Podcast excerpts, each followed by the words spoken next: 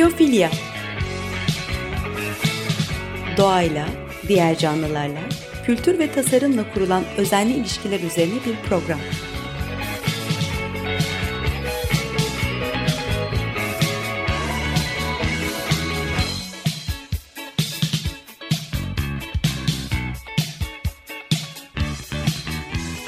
Hazırlayan ve sunan Nurhan Kiyılır.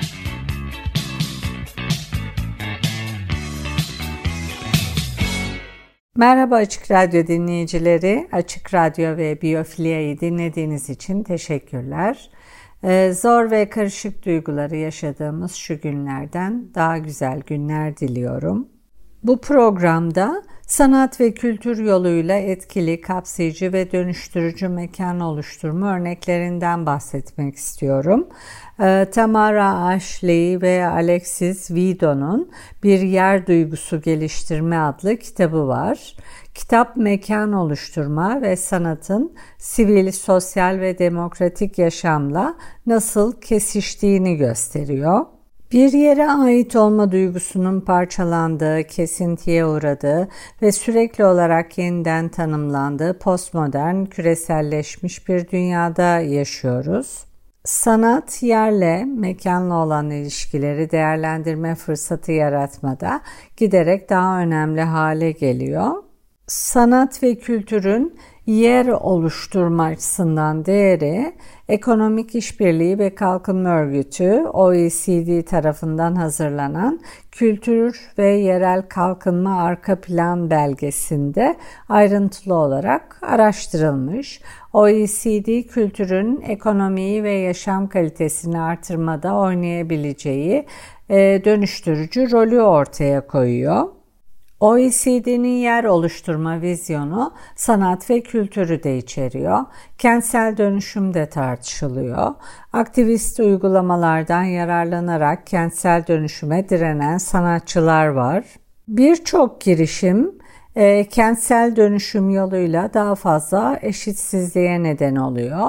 Yerler ve olanaklar söz konusu topluluğun katkısı olmadan, ihtiyaçları ve arzuları tanımlanmadan bir topluluğa atfedildiğinde yeni bir yersizlik kaçınılmaz hale gelebiliyor.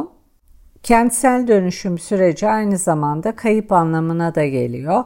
Daha önce orada olanın kaybı, eski mimarilerin kaybı veya sahipsiz olsa da birçokları için hala kültürel öneme sahip olabilecek boş alanlar. İkonik Wim Wenders filmi Wings of Desire buna iyi bir örnek olabilir. İki melek, Damiel ve Cassiel, Berlin sokaklarında süzülerek hareketli nüfusu gözlemliyorlar. Sıkıntılara görünmez umut oluyorlar ama onlarla asla etkileşime giremiyorlar. Berlin'de Potsdamer Platz, mutlak boşluk ve terk edilmenin şiirsel temsili gibi.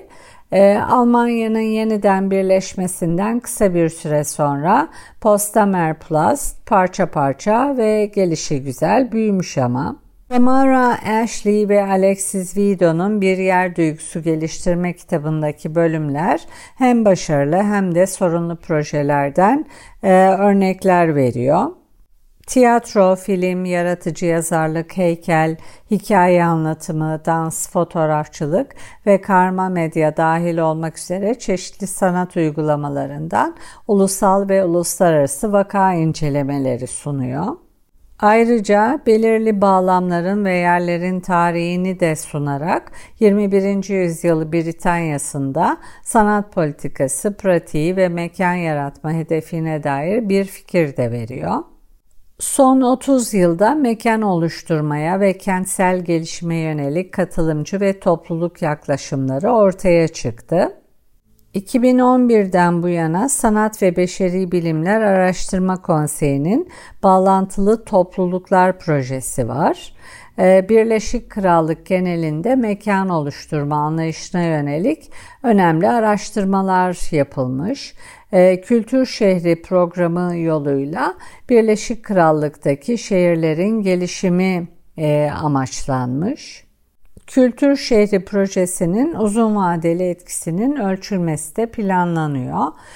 Mekan oluşturmaya yaratıcı katılım adındaki rapor, inşa edilmiş çevre ile hissedilen çevre arasında bir ayrım da ortaya koyuyor.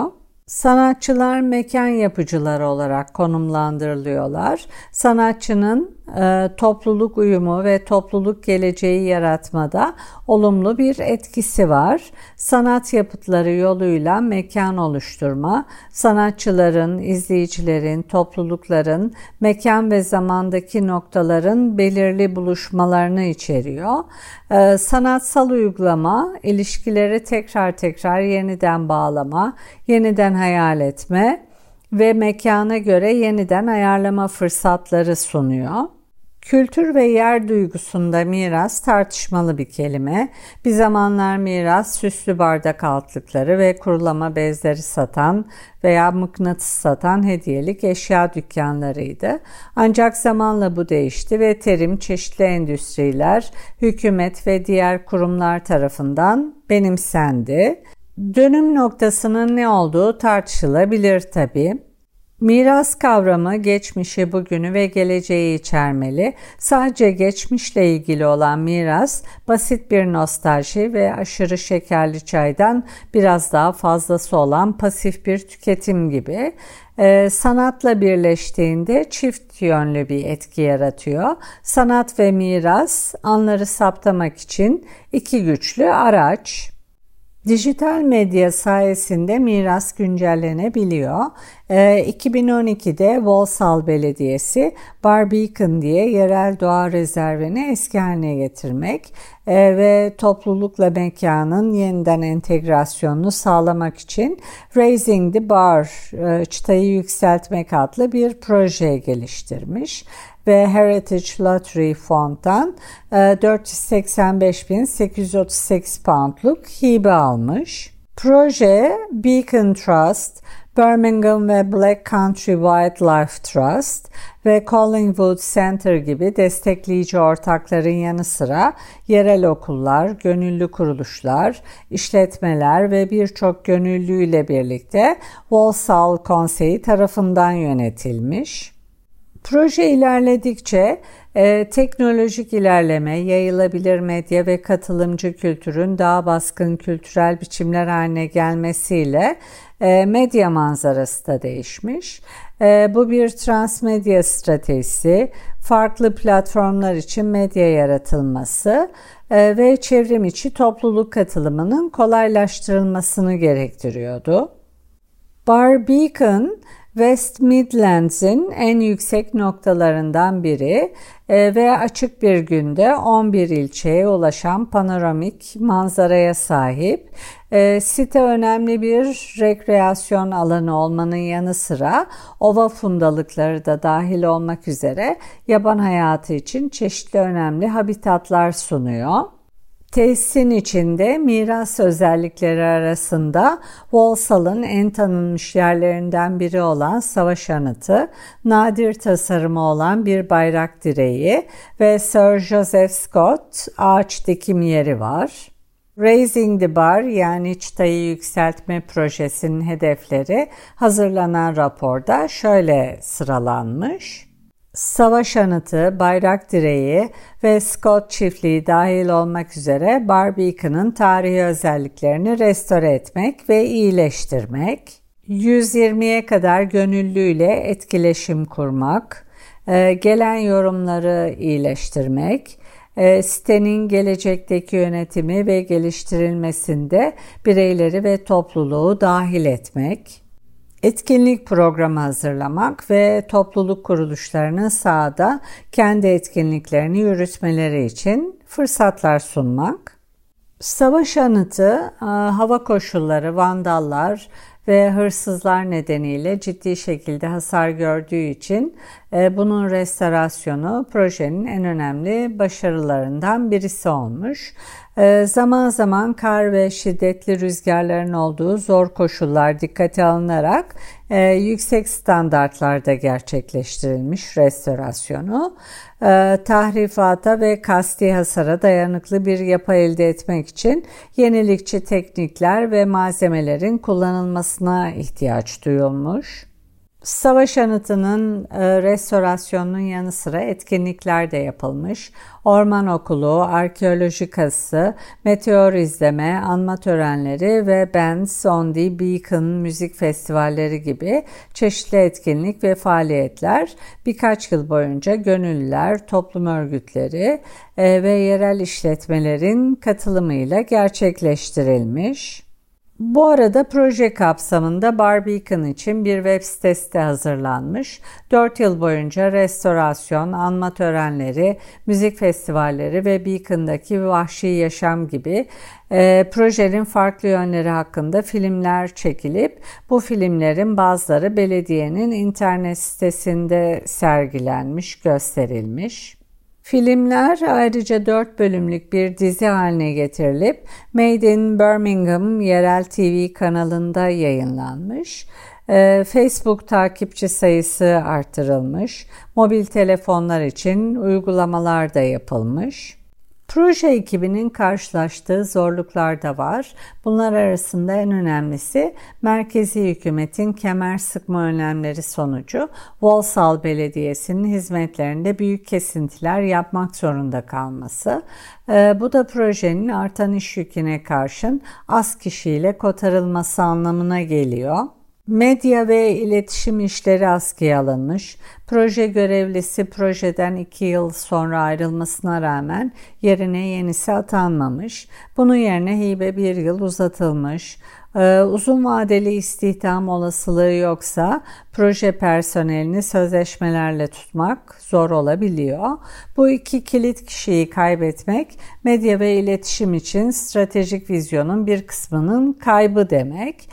Zaten proje yazım süresiyle başlama süresi arasında epey bir zaman geçtiği için ihtiyaçlar, ortam ve insanlar da değişebiliyor. Medya araçları da zamanla değişiyor. Mesela DVD'lerin yerini YouTube gibi kanallar alabiliyor. Evet, bu konuya ve bu kitaba devam edeceğiz ama önce bir müzik arası verelim. Chip Taylor'dan One More Dream to Go'yu dinleyelim. Tekrar merhaba Açık Radyo dinleyicileri, Biyofilia programındayız. Ben Nurhan Kiyılır. Müzik arası vermiştik ve Chip Taylor'dan One More Dream to Go'yu dinledik. Sanat ve kültür yoluyla etkili, kapsayıcı ve dönüştürücü mekan oluşturma örneklerinden bahsediyordum.